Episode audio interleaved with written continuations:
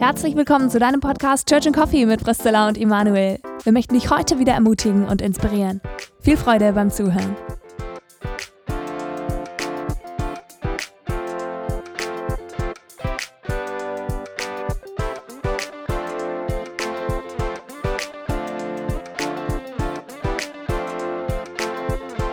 Ja, hallo, herzlich willkommen wieder zu einer neuen Runde unseres Podcasts, den, den ihr sehnlichst erwartet, den ihr euch eingestellt habt, Wenn, dem ihr wenn ich folgt. sowas höre, dann fühle ich mich schon manipuliert und will abschalten. Ich habe ich hab in letzter Zeit ein paar Podcasts gehört und die sagen das immer am Anfang. Und ich fand das so cool, weil Na, das ist wirklich? euer Lieblingspodcast, den jede Woche und so. Und Findest du das cool? Ich finde mich manip irgendwie, manipuliert. irgendwie ist es doch so. Ja, ja, dann mach doch. Dann, Dann, äh, also, okay, also herzlich willkommen zu einer neuen Folge unseres Podcastes, eures Podcastes. Er ist ja für euch quasi. Wir reden, ihr hört zu. Und wieder mal mit äh, Priscilla und Zitronenwasser und Emanuel mit Kaffee natürlich. Ich habe schon zu Priscilla gesagt, in Zukunft nennen wir, äh, bist du, äh, Priscilla, bist Church und ich bin Coffee oder so. Wie auch immer. Eine Story am Anfang. Ich war 15 Jahre alt, habe hab eine Jungschar geleitet in der Kirche, in der ich aufgewachsen bin und war auf einer Fortbildung. Da war immer so im Sommer zwei Wochen Fortbildung. Das war wie eine Freizeitmischung zwischen Freizeit für Teenies, Jugendliche und gleichzeitig eine Fortbildung. War mega cool. Ich habe da Gitarre spielen gelernt und all die Sachen, die man braucht als Jungscharleiter, Geschichten erzählen. Und jeden Morgen haben wir äh, uns Zeit genommen, einen Moment, äh, wo wir ein Stück in der Bibel gelesen haben und uns ausgetauscht haben darüber, unter Anleitung von einem dieser Hauptamtlichen. Und ich war in der Gruppe von dem Jugendgeneralsekretär der Kirche oder so, also der oberste Berufsjugendliche der ganzen Kirche. Und wir haben eines Morgens äh, gelesen, eine Stelle äh, aus den Evangelien, wo eben äh, Satan erwähnt wird, wo Jesus irgendwie erwähnt, Satan hat euch begehrt und so. Und, und dann hat er, haben wir den Text gelesen und dann hat er so gefragt, so, und was, was sagt euch der Text? Was, mein, was meint ihr? Was ist hier gemeint? Und dann habe ich angefangen, äh, mal, als ich dran war, das zu sagen, was mir der Text sagt, wie es darum geht, auch, der, dass der Teufel Einfluss nehmen will auf unser Leben, auf unser Denken und wie wir äh, auch als, ähm, ja, als Christen in einem Kampf sind da auch. Da hat er mich ausgelacht vor allen. Hat mich einfach hat lauthals gelacht und hat gesagt, glaubst doch nicht wirklich an die Existenz eines Teufels. So mit Hörner und, und Pferdehufen und so einem Schwänzchen hinten, was flattert und so. Und ich war 15, ich war ein bisschen verschüchtert an der Stelle. habe gedacht, ja, nicht Pferdehufen und Schwänzchen und Hörner, aber halt eine Person, die Gegenspieler Gottes ist. Dann hat er ähm, mir erklärt, wie man das richtig zu verstehen hat. Dass das, was hier gemeint ist, natürlich nur symbolisch davon spricht, dass es das, dass es äh, auch äh, die Möglichkeit zum Bösen gibt, aber nicht wirklich gemeint ist, dass was Echtes existiert. Das war äh, eine der frühen Konfrontationen von mir mit, na, wie soll ich sagen, einer ganz anderen Art mit der Bibel umzugehen. Also gar nicht, gar nicht das, wie ich finde, ernst zu nehmen, was da steht, sondern sich das ein bisschen zurechtzuschustern. Ich konnte das, ich war natürlich da jetzt am, am schwächeren Hebel. Er hat das dann so schön hingestellt und die anderen haben mich bestimmt doof gefunden. Ich habe mich auch beschämt, natürlich. Aber, aber andererseits wieder hat es mich auch in späteren Zeiten bestärkt zu gucken, ey, ist das jetzt wirklich nur eine Einbildung von mir, dass ich so doof bin und das einfach ernst nehme, was da steht, so wie es da steht, oder wie müssten wir da richtig damit umgehen? Und damit sind wir eigentlich beim Thema von heute, denn das geht genau in diese Richtung. Ich will es mal mit einem Beispiel aus meinem Studium beschreiben. Ich habe eine Arbeit geschrieben über Martin Heidegger, einer der bekanntesten Philosophen Deutschlands. Und Martin Heidegger ist, hat die Grundlagen gelegt, die geistesgeschichtlichen Grundlagen für das, über das wir heute sprechen. In seinen Büchern über Sprachspiele spricht er von Dekonstruktion und Neukonstruktion von Dingen, wie man Sachen quasi Texte, Theorien äh, auseinanderpflücken muss und sie dann neu zusammensetzen muss, damit sie für dich persönlichen Sinn machen. Und damit sind wir bei diesem Thema Dekonstruktion oder Dekonstruktionismus oder Dekonstruktionivismus oder wie auch immer jemand das nennen will. Einfach, ähm, ich sage jetzt mal ein bisschen platt, ähm, wie können wir oder wie ver- äh, gewinnen wir ein neues, angepasstes, neu konstruiertes Verständnis von äh, der Bibel und den christlichen Lehren.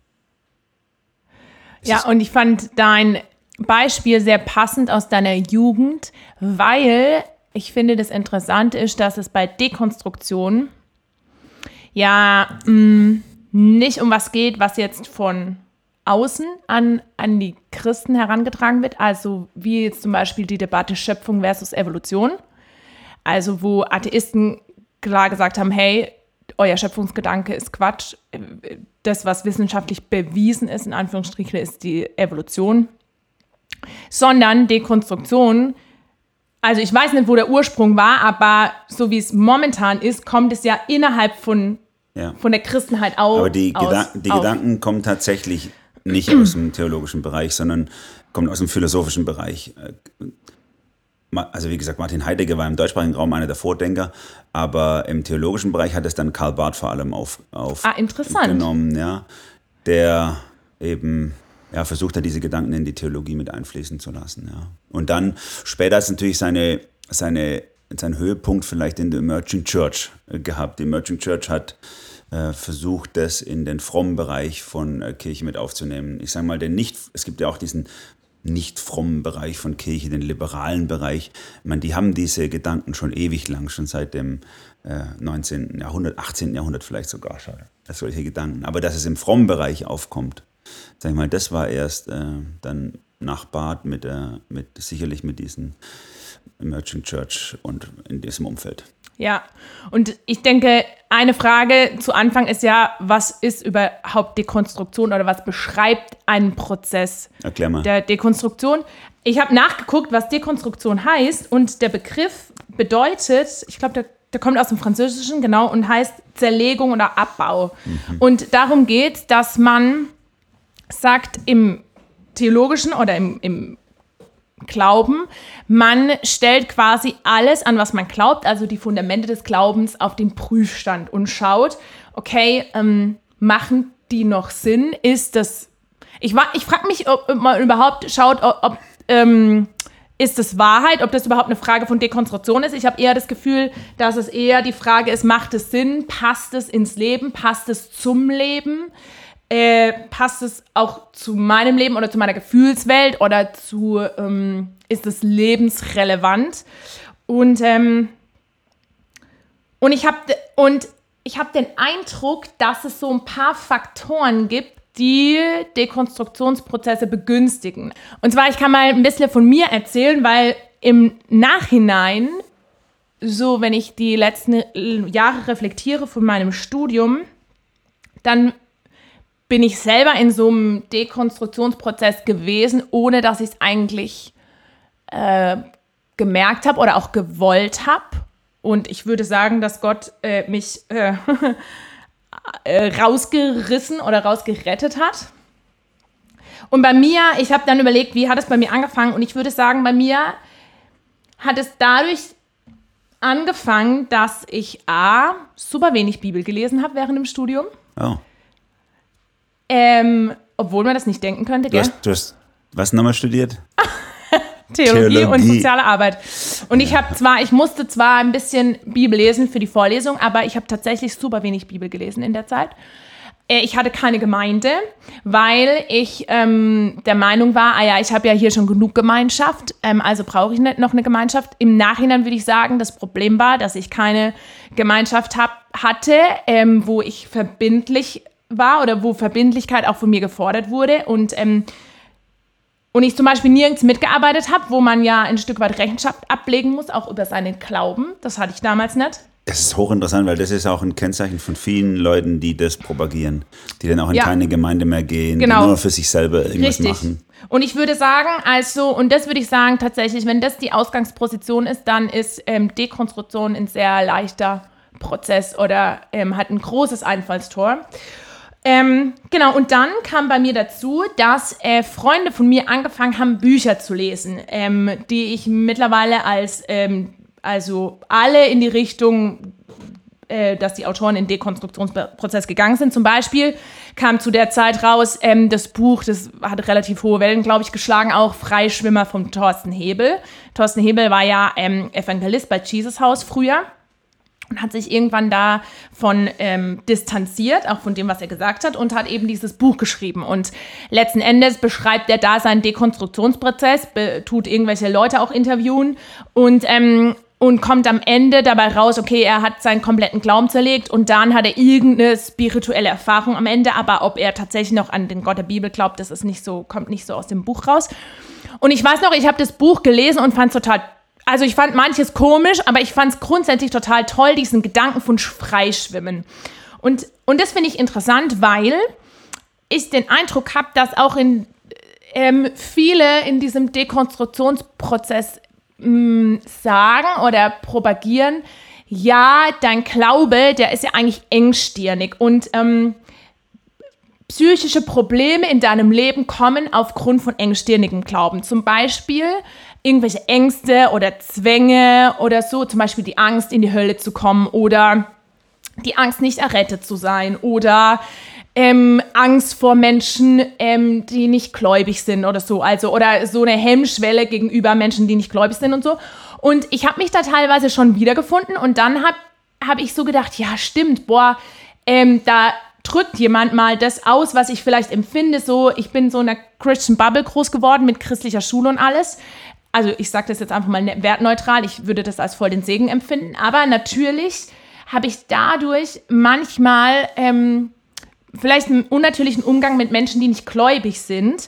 Und dann habe ich irgendwo gelesen, ich weiß nicht mehr, bei Thorsten Hebel oder so, ja, ähm, guck mal, du bist ja eigentlich gar nicht ähm, lebensfähig, du verschließt dich ja vor der Welt. Und dann habe ich gedacht so, hey, ja, das stimmt schon. Und dadurch hat sich bei mir so ein Gedanken genährt von, mein Glauben ist zu engsternig, ähm, der Glaube ist überhaupt nicht lebens, ähm, mein Glaube ist gar nicht lebensfähig, ich muss da rausbrechen, ich muss irgendwie weltförmiger werden, damit ich in die Welt mehr reinpasse und so. Und, und dadurch ist so langsam so ein Umdenken gekommen, das ich irgendwie nicht wirklich gemerkt habe. Und, ähm, und ich finde es total interessant, äh, weil man sich ja manchmal so fragt, so, hä, wie kann man denn daran ähm, glauben, dass ähm, der, der Tod von Jesus gar nicht mehr relevant ist. Aber ich weiß noch genau, als dass ich zu dieser Zeit zum Beispiel ein Gespräch hatte mit einer Freundin, die mittlerweile nicht mehr mit Jesus unterwegs ist und die auch auf so einem Dekonstruktionsprozess unterwegs war, zu der Zeit noch, und dann ihr Glaube tatsächlich zerfallen ist. Und die dann so gesagt hat, ja, und sie hat in, in einem Buch, ich glaube, das war damals von Richard Raw, äh, den die Alisa Childers, dessen Buch, deren Buch Ankern ich sehr empfehlen kann, über ähm, den Dekonstruktionsprozess. Die ähm, beschreibt Richard Raw als den Papst der Dekonstruktion oder des progressiven Christentums. Und, ähm, und da stand irgendwas von wegen, dass Jesu Tod ja kein Sühnetod war, sondern quasi die ähm, Konsequenz. Ähm, hm? Ein Symbol der Liebe Gottes. Das genau, habe ich mal gelesen. Richtig, also die Konsequenz von Liebe letzten Endes. Ja. Und sie, ich weiß noch genau, sie hat mir das, das erzählt. Super an, finde ich. Genau. Und sie hat mir das erzählt und ich konnte in dem Moment nichts dagegen halten, wo ich mittlerweile sage, meine Güte, Priscilla, du, also weil ich in, in der Zeit nicht die Bibel gelesen habe und dann wirklich überlegt habe, so, ha, ist es so? So, wo ich jetzt ganz klar sagen kann, so, nein, die Bibel spricht so klar vom Sühnetod Jesu und wenn er nicht gestorben sind, dann äh, nicht gestorben ist für unsere Sünde, dann sind wir immer noch in unseren Sünden gefangen und sind wir die erbärmlichsten Menschen, wie es in 1. Korinther 15 steht, aber damals konnte ich dem nichts entgegen sagen und ähm, wo ich mittlerweile so schockiert bin darüber, wie schnell man von der Wahrheit so ganz subtil äh, abkommen kann. Und ich glaube, das ist eben das Gefährliche oder warum es mir auch so ein Anliegen ist, darüber zu reden, an diesem Dekonstruktionsprozess, weil es sich erstmal vielleicht total schön anhört und anfühlt, weil man sich frei schwimmt anscheinend von irgendwelchen Zwängen und Ängsten und, und engstirnigen Gedanken, war bla bla bla, aber am Ende mit ähm, keinem Fundament mehr dasteht. Das ist die mhm. Realität. Ja, das ist das, was ich auch wahrnehme. Es ist ja nicht nur, äh, sagen wir, nicht nur von dir genannte Thorsten Nebel, sind auch andere bekannte Größen, ne? Goofy Müller oder The Jay von Super 2 oder so, wie auch immer sie heißen, die heute alle coole Podcasts haben über wie man eben anders glaubt oder so und wie Popkultur viel genauso hineinwirkt in unseren Glauben wie die Bibel. Da ist die Bibel nur noch äh, ein, ein, Stück, äh, ein, ein, ein Steinbruch, aus dem wir Stücke von Wahrheit noch entnehmen. Äh, da ist dann eben, wenn es all die, die, die zentralen Inhalte sind auf einmal äh, sage ich mal, nur noch Symbole, Ausdrücke, Gefühle von irgendwas, was gut ist, was uns, was uns liebevoll entgegenkommt, aber sie haben keine juristische Auswirkung. Am Beispiel vom Synodon hast du das gut gemacht, hat keine juristische Auswirkung auf unser Leben, sondern zeigt nur noch, dass Gott uns lieb hat oder so. Und das ist natürlich, sage ich mal, alter Wein in neuen Schläuchen, weil diese ganzen Stories, die haben wir ja, das ist ja nichts Neues, das haben wir alles schon mal gehabt äh, in, der, in der liberalen Theologie, die sich ja dann in der historisch-kritischen Methode eben auch universitär niedergeschlagen hat. Da war das alles schon da. Dieses, dass es gefühlsmäßig ist, dass es nicht Wirklichkeit ist, dass es mystisch ist und so. Ähm, und das, und das wiederum, denke ich, ist gut gewesen, dass ich in einer liberalen Kirche aufgewachsen bin, wo mir das als Jugendlicher schon mit der Story am Anfang was gezeigt, schon so entgegengeschlagen ist und auch äh, in der staatlichen Schule mit Rallye-Lehrer, die alle, sage ich mal, verkopfte Pfarrer ohne echten Glauben oder so waren, die, die, diese ganzen Sachen eben mir schon rein und ich dauernd damit auseinandersetzen musste, stimmt das jetzt, was die sagen oder stimmt das jetzt, was meine Eltern sagen? Ne? Meine Eltern einfach haben immer diesen schlichten Glauben an das Wort Gottes und die Wahrheit und so hochgehalten. Und äh, überall anders habe ich es anders gehört. Und sich damit auseinandersetzen zu müssen, das ist gut, weil das macht Glaube dann nachher tatsächlich ja, auch begründbar. Und, und das ist ja eigentlich ein Anliegen, was gut ist, auch, ähm, sag ich mal, Dinge kritisch zu hinterfragen und, und, und auch ähm, sich zu vergewissern, ob das, was ich glaube, auch tatsächlich der Realität standhält und mit der Realität übereinstimmt. Und das sind übrigens auch Werte von De Dekonstruktionismus, ja? dass man äh, kritisch ist, dass man auf dem Weg ist, dass man offen ist und so. Der Punkt ist nur, was ist der Maßstab, an dem ich die Dinge messe? Und da, und da ist mein Eindruck, dass, dass, es, dass ähm, das Evangelium, die Bibel, wie sie sich dann auch in kirchlichen Bekenntnissen niedergeschlagen hat, äh, gar nicht mehr dass sie nicht der Maßstab ist, an dem sich sozusagen unser Erleben, unsere Gefühle, unsere Empfindungen messen, sondern andersrum eben. Dass eben unser Erleben, die sogenannte Realität, wie wir sie erleben, wie wir es fühlen und empfinden, dass die der Maßstab ist für das, was wir eben im Wort Gottes lesen und dann dort das abgeglichen wird an meiner sogenannten Realität. Absolut. Und ähm, das Ding ist ja, wenn also diese Weltanschauung oder diese Perspektive auf die Bibel, die kommt ja nicht erst durch eine Dekonstruktion, sondern die ist ja schon vorher da. Und das haben wir ja schon öfters betont, wie wichtig das ist, eben dieses, die Frage, was, ähm, was ist Wahrheit? Und wenn die Bibel nicht Norma Norman, Normans ist, also die Wahrheit, an der sich alles orientieren muss, dann wird es, denke ich, früher oder später zu diesem Dekonstruktionsprozess kommen, wo die Bibel immer mehr zerfällt, weil ich eben nicht die Sachen an der Bibel abgleiche, sondern mein Leben. Und wenn mein Leben plötzlich nicht mehr mit der Bibel übereinstimmt, dann wird die Bibel halt. Äh, ja, ja, absolut. Äh, verliert sie an Priorität. Ja, ja. Es ist ja für mich auch interessant, also wie sich, äh, wie die Menschen, die diese Dekonstruktion durchgemacht haben, sag ich mal, zum Teil selber betrachten. Wenn ich das so, wenn ich die höre, ich höre mir das ab und zu mal an, ähm, die, die, sich dann als manchmal als Postevangelikale oder sowas bezeichnen und für sich selber in Anspruch nehmen, dass sie eigentlich eine Mittelposition einnehmen zwischen den Frommen, die so noch, noch wie früher an die Bibel glauben, und zwischen den Liberalen, die nichts mehr glauben, richtig, und für die alles anything goes ist. Und sie nehmen selber für sich so ein bisschen denken, äh, sie sind da in der Mitte, aber sie sind nicht in, also das ist keine Mittelposition, das ist die Aufgabe sage ich mal, von Bibel und Bekenntnis. Und am Ende ist es, sind sie genau wie, wie ein ganz normaler liberaler Theologe, dessen Glaube, sage ich mal, irgendwie, also nicht von Bibel her abgeleitet ist, sondern vom, von seinem Gefühl, von, seiner Auf von seinem Leben und so und von dem, wie er, was ihm gut tut oder sowas Sachen, da sind sie nicht anders. Ja, und das finde ich auch die Schwierigkeit dabei. Oder warum ich auch sagen würde, dass so progressive Christen finde ich schon. Ja, das so ein anderer Begriff, ne? Progressive Christen. Oder, genau, äh, ja, ähm, passt dieser Begriff Wolfs im Schafspelz.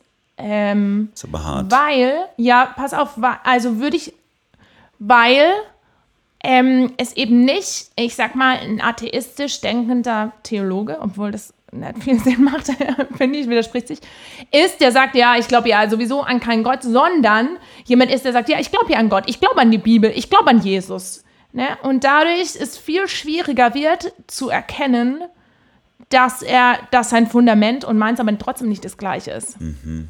Beziehungsweise, dass er gar ein Fundament hat.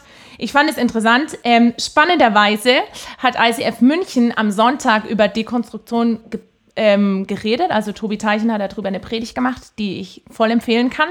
Und, ähm, und er hat gesagt, fand ich total cool, dass er gesagt hat, Zweifeln ist gesund, aber nicht das Ziel. Und ich glaube, das ist der Punkt, dass ähm, auch in so Dekonstruktionsprozessen äh, Zweifeln voll hochgehalten wird. Du musst die ganze Zeit zweifeln und hinterfragen. Und du kannst aber, aber das Ziel ist überhaupt gar nicht Gewissheit zu bekommen, sondern die ganze Zeit einfach weiter zu hinterfragen. Und Gewissheit ist eher sowas, ja, du hast mich, dich mit weniger zufrieden gegeben oder du glaubst ja irgendwie blind. Aber die Bibel sagt uns ganz klar, das Ziel ist die Gewissheit unseres Glaubens. Ja, ich, wär, ich, würde schon, ich würde das schon hinterfragen, ob Zweifeln tatsächlich gesund ist. Ähm, äh, die Frage ist, also das kommt ja aus der, kommt ja aus der Aufklärung, ne? also dieses äh, Cogito ergo sum, ich zweifle, darum bin ich, also wir übersetzen das oft mit ich denke, darum bin ich, aber eigentlich heißt es ja wörtlich, ich zweifle, darum bin ich. Der konsequente Zweifel wird da als Maxime für wissenschaftliches Denken eben. Äh, und daher kommt dieser Gedanke, wir müssen immer zweifeln und alles in Zweifel ziehen und so und, äh, und hinterfragen und so. Aber wenn ich Jesus lese, dann ist er da doch anders unterwegs. Er sagt zu Thomas doch, äh, selig sind die, die nicht sehen und doch glauben. Er, er, er hebt nicht den Zweifel hoch und sagt, das ist nicht geil, wenn ihr alles hinterfragt, mhm. wenn ihr immer an allem zweifelt. Das ist schon für mich zeitgeistig, alles anzweifeln, anzuzweifeln. Ich bin dabei, äh, dass wir, dass, dass Zweifel zum Leben gehört, Zweifel Teil unserer, unserer Existenz sind. So sind wir Menschen, wir zweifeln. Aber der Zweifel an sich ist nichts Gutes, nichts Wertneutrales, sondern die Frage ist, an was wir zweifeln. Wenn ich an meiner Erkenntnisfähigkeit, an meinem Verstand zweifle, das ist okay. Das ist kein Problem. Aber an Gott zu zweifeln ist nichts Erstrebenswertes. Es passiert natürlich. So sind wir Menschen, aber das ist nichts, was zu erstreben ist. Ja, das stimmt. Und ich glaube aber, dass es ein springender Punkt ist, wie gehe ich mit den Zweifeln um. Genau. Also wenn ich sage, ich darf nicht zweifeln und ich stecke die irgendwo in eine Schublade, ich glaube, das wäre auch kein richtiger Umgang, sondern der Umgang mit Zweifeln, sie Gott hinzulegen und bewusst zu sagen, okay, Gott, äh, ich, ich will dich erkennen und ich will Gewissheit für meinen Glauben. Und aber gleichzeitig auch keine Angst zu haben, ähm, ich sag mal, herausfordernde Fragen an Gott und die Bibel zu stellen. Also im Sinne von, okay, ich muss glauben und ich darf nicht hinterfragen. Ich denke, das wäre auch ein falscher Weg. Ja, da bin ich, da bin ich äh, dabei. Also ein verkrampftes Christentum äh, oder Nachfolge, da bin ich ja auch dagegen. Aber für mich ist schon die Frage, wer, ich, ich nenne es mal so ganz, ganz platt, so, wer sitzt auf dem Thron? Wir haben diesen, wir haben diesen Switch in der Hochschullastig, bei Thomas von Aquin, denke ich, mit seinen ontologischen Gottesbeweisen, wo wir das erste Mal diesen Switch haben, dass Glaube nicht mehr auf dem Thron sitzt und das Denken ihm untergeordnet ist, sondern das Denken auf einmal auf dem Thron sitzt und Glaube ihm untergeordnet ist. Was dann nachher positiverweise zur Reformation führt und negativerweise zur, sage ich mal, zur, zur liberalen äh, Aufklärung äh, und, äh, und so äh, führt. Ähm, da würde ich sagen, ähm, wenn, wenn wenn Christus auf dem Thron sitzt, wenn Gott auf dem Thron sitzt, wenn die Bibel Gottes irrtumsfreies Wort ist, an dem ich mich orientiere, dann sind Zweifel, dann sind Zweifel, äh, sag ich mal, ungefährlich und gut. Äh, dann können sie mich vergewissern dessen, was ist. Aber wenn sozusagen mein, mein Denken in der Moderne auf dem Thron sitzt oder sogar mein Gefühl in der Postmoderne auf dem Thron sitzt, äh, dann schwimme ich bei Zweifel. Dann schwimmt mir alles davon. Weil dann habe ich keinen Anker mehr. Ja, da gebe ich dir voll recht. Ähm, das würde ich sagen, habe ich auch selber erlebt in, de, in dieser Zeit ähm, in der Bibelschule, dass ich im Nachhinein, das habe ich da nicht gecheckt, aber im Nachhinein würde ich sagen, dass ich mich mit Gott auf eigene, eine Ebene stellen wollte. Das geht ja natürlich genau. nicht. Genau, und, das ist, und, und ja. das ist der Punkt aus meiner Sicht, der auch äh, diese ganze Dekonstruktionswelle oder den Postevangelikalismus so verlogen macht aus meiner Sicht, äh, weil sie so tun, wie wenn, wie wenn, äh, sag ich mal, das historische Christentum so dumm war und einfach eine Vorentscheidung getroffen hätte, eben Bibel und Bekenntnis hochzuhalten und daraus dann die anderen Sachen abzuleiten und sie jetzt zum ersten Mal sich davon freischwimmen würden und lösen würden und jetzt mal sozusagen ohne diese Vorentscheidung an die Sache Glaube rangehen und gar nicht merken, dass sie eben andere Vorentscheidungen getroffen haben. Dass es ja gar nicht möglich ist zu denken, ohne Vorentscheidungen zu treffen. Denken geschieht nie im luftleeren Raum, Glauben nie, sondern ich habe immer äh, eine, eine Prägung, mit der ich an etwas rangehe. Und ihre Prägung ist halt, ich, ich spreche jetzt mal ähm, äh, in diesem Gedankengang Kultur und Evangelium. Also sie, sie setzen dann zwar nicht mehr das Evangelium auf den Thron und beurteilen von daher äh, Kultur, sondern machen es andersrum. Sie setzen Kultur auf den Thron, was sie, wie sie geprägt sind von der Umwelt und, und daher äh, beurteilen sie das Evangelium und äh, den Glauben. Und, und das ist das ist total verlogen, weil es so tut, wie wenn es frei wäre von Vorentscheidungen mm. und nicht mehr merkt, dass es gefangen ist in Vorentscheidungen, ohne sie zu reflektieren. Ja, spannend. Stimmt, ja, würde ich recht geben. Und deswegen finde ich auch so spannend diese, diese Ausdrücke, die wir oft finden, eben bei diesem progressiven Christentum oder postevangelikalen äh, dekonstruktionistischen Ansatz, wenn sie dann, wie, wie sie dann Sachen formulieren und die kenne ich die kenne ich so zu Genüge aus meiner Kindheit, eben aus einer liberalen Kirche, die jetzt wiederkommen. Sowas wie, die Bibel vermittelt uns Gottes Wort, sagen sie dann. Und das hört sich so super an. Sie vermittelt uns Gottes Wort, aber sagt damit, ähm, also ich sage nicht, sie ist Gottes Wort, sondern sie vermittelt uns Gottes Wort. Will damit sagen, ja, und dann nimmst du da raus, was gut ist für dich und du musst es ja selber dann in deinem Leben prüfen, was dann für dich passt und so. Und schwupps sitze ich auf dem Thron und nicht mehr und nicht mehr Gott und sein Wort. Das sind solche Sachen, die man da lesen kann. Oder eben, du musst, du musst immer fragend sein. Wir müssen bei den ganzen Themen immer unterwegs sein. Das ist ein Zeichen von Reife und so. Ich weiß nicht, ob es ein Zeichen von Reife ist, dass jemand immer unterwegs ist. Es ist eher, es ist eher traurige Realität, dass wir hier auf der Erde, sag ich mal, äh, unterwegs sind und dass das Eigentliche noch kommt, aber es ist kein Zeichen von Reife, sich selber ständig immer äh, äh unterwegs als unterwegs seiend äh, zu sehen. Das ist eher ein, äh, eher ein ähm, konfuzianistischer Ansatz, also ein fernöstlich asiatischer Ansatz. Diese, der Weg ist das Ziel, Glückskeks, äh, Sprüchlern und so, aber das hat nichts, das hat nichts mit dem Gott der Bibel zu tun. Und das Schlimme ist halt, wenn, wenn du halt den Dekonstruktionsprozess weitergehst, also das ärgert mich manchmal dabei, dann denke ich, ja, die reden nie darüber, was das Ende ist, weil das Ende ist nämlich eine Haltlosigkeit, würde ich sagen. Also du ja. schwimmst dich frei und dann stürzt du ab. Ja, genau. Oder, genau. Und Saufst du ab im Bild. Ist wirklich so. Und, ähm, und, und ich bin so froh, dass ich, äh, als ich dann weg war von der Bibelschule und dann hier angefangen habe, dass, ähm, dass ich in so eine Angst- und Panikzeit äh, reingekommen bin, wo ähm, mein Verstand plötzlich mir offensichtlich Dinge vorgegaukelt hat, die einfach nicht der Realität entsprechen. Und ich gemerkt habe, Priscilla, wenn du auf deinen Verstand vertraust, weil das ist nämlich der Punkt, ne? Äh, der Verstand sitzt dann auf dem Thron, ähm, so, dann bist du einfach verloren, dann bist du richtig lost. Und ähm, und mittlerweile habe ich so gedacht, ja, ich glaube, Gott hätte mir durch nichts anderes zeigen können, ähm, wie verloren ich eigentlich bin, wenn ich diesen Weg weitergehe. So. Äh, und ich bin so dankbar dafür, weil ich dann wirklich erkannt habe, ich brauche eine Wahrheit, die außerhalb von mir ist. Ich brauche jemanden, der sagt, ich bin die Wahrheit. Ich kann nicht selber für mich die Wahrheit sein. Und, ähm, und ich finde es so traurig, weil ich finde, dieser Weg oft so so schön und toll dargestellt wird, so raus in die Freiheit, freischwimmen, das hört sich alles total toll an, ne?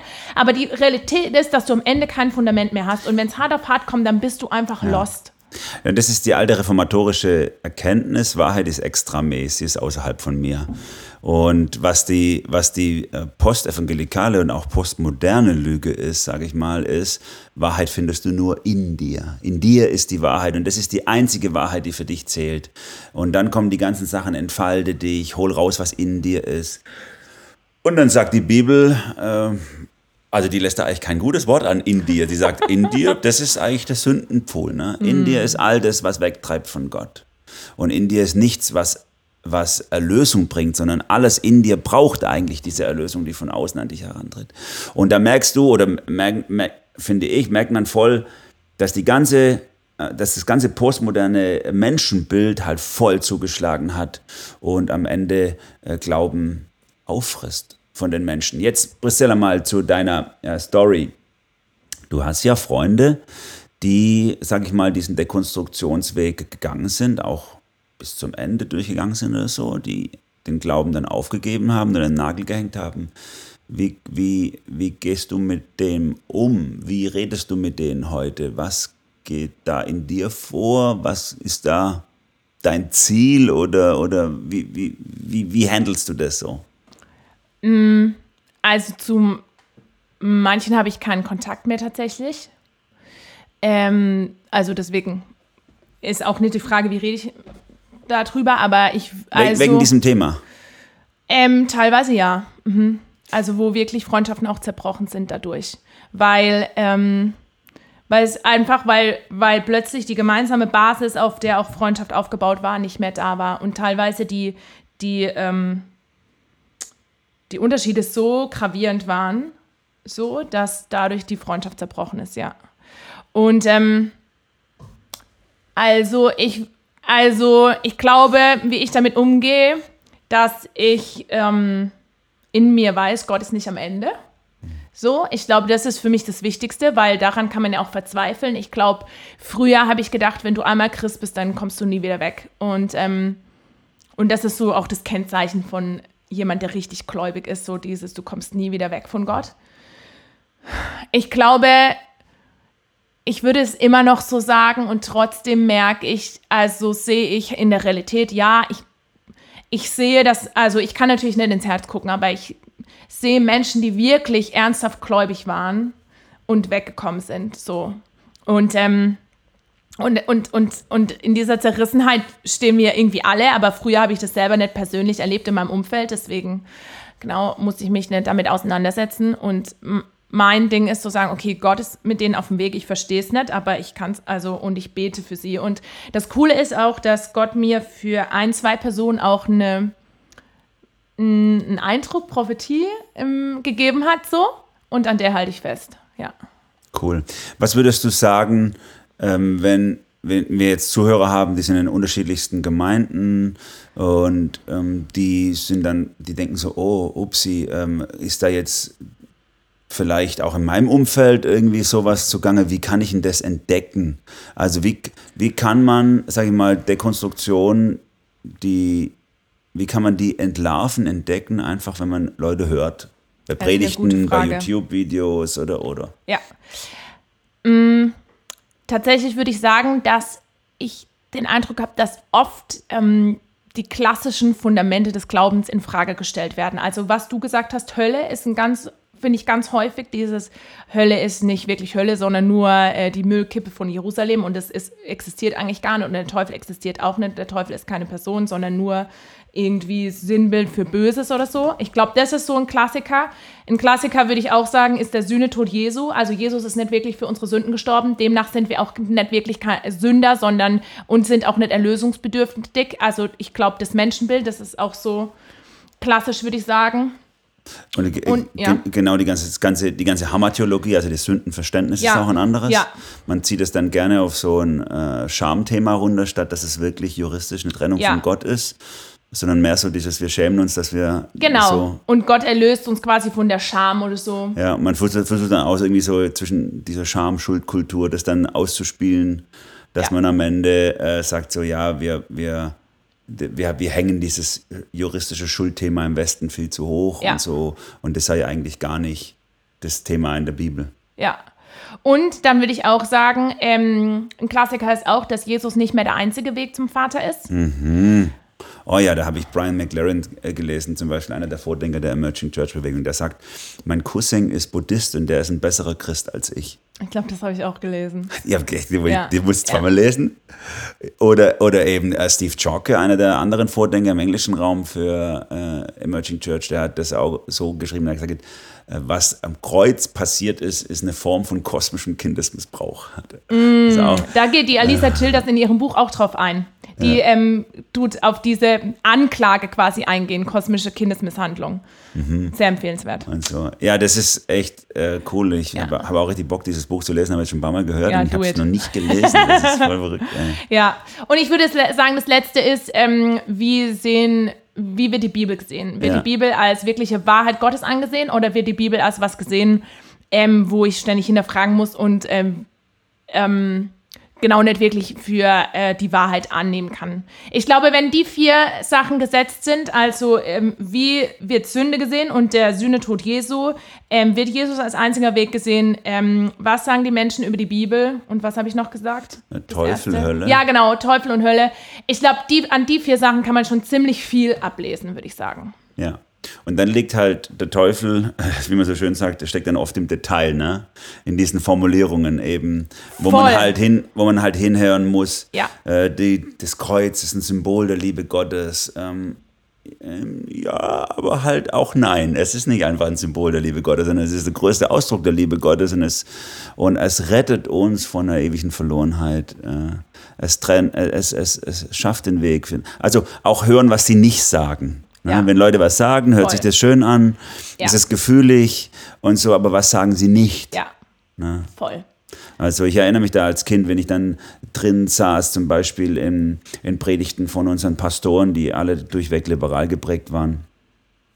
Und wenn dann so Formulierungen kamen wie, was, was Johannes hier in seinem Evangelium Jesus sagen lässt, Ja. dann sitzen da alle drin in der Kirche, haben mich rumgeguckt, keiner, keiner muckt auf, für alle okay. Aber mir war dann schon als 18-Jähriger klar, äh, okay, der glaubt nicht, dass das Jesus wirklich gesagt hat. Er, Johannes lässt es ihn sagen, wie wenn er ein Drehbuch geschrieben hätte, aber es ist nicht wirklich echt. Solche Formulierungen, einfach so Spitzfindigkeiten, die auch in solchen, äh, ja, da müssen wir, denke ich, jetzt neu lernen zu prüfen.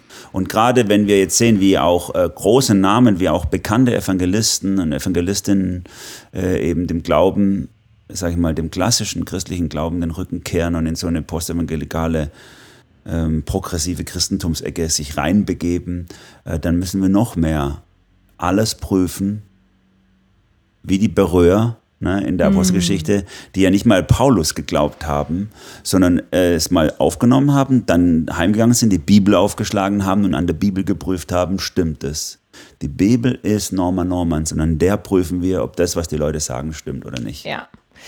Was ich jetzt noch ganz kurz ansprechen ähm, will, ist, ähm, wenn jetzt jemand in so einem Prozess ist, wo er selber merkt, okay, ich hinterfrage gerade den Glauben und ich zweifle gerade an vielem und ich habe vielleicht schon irgendwelche Bücher gelesen, wo ich gerade mir aufgefallen ist, wow, krass, das geht in eine total progressive Dekonstruktions ähm.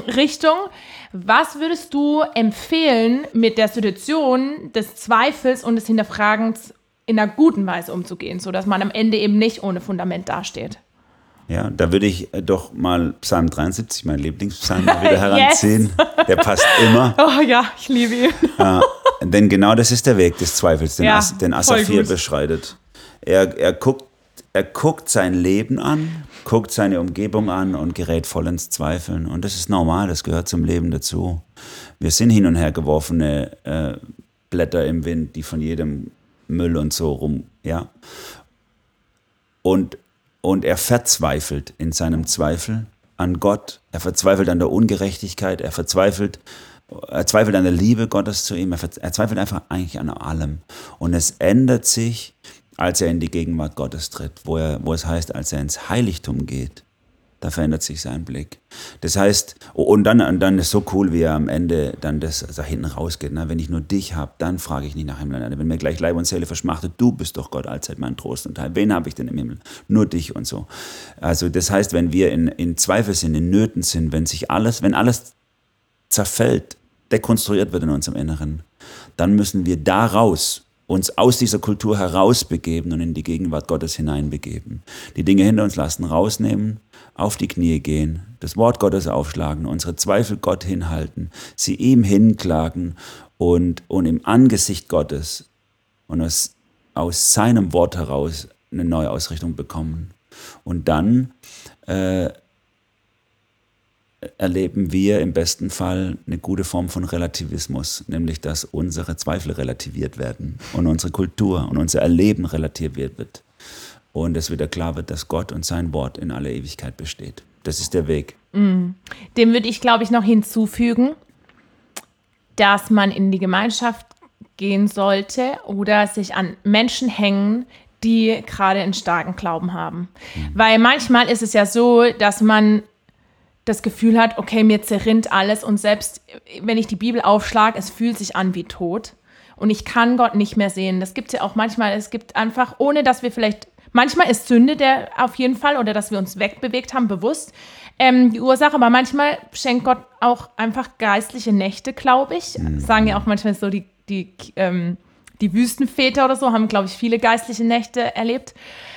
Und da wäre ein Tipp von mir auch, ähm, sich an Menschen zu hängen, die gerade Jesus sehen können, auch wenn ich ihn selber nicht sehen kann und sagen, okay, ich sehe gerade Jesus selber nicht, aber ich weiß, dass die Person, die nahe in meinem Umfeld ist, dass die Jesus sehen kann. Und ich hänge mich an den Jesus, den die andere Person sieht, auch wenn ich ihn selber nicht greifen kann. Und auch, das, und auch das würde ich bei Asaf im Psalm 73 sehen, wenn er sagt, er geht ins Heiligtum Gottes, dann kann das natürlich auch heißen, er nimmt an den Gottesdiensten mm, teil, er ja. nimmt am Glaubensleben der Gemeinde teil, äh, macht es. Also zieh dich nicht zurück aus Gemeinde. Ja. Äh, ne, geh, geh, in eine Gemeinde, äh, wo Gottes Wort als Gottes Wort verkündigt wird und wo Menschen gemeinsam Jesus nachfolgen. Das ist stärkend zieh dich da nicht raus.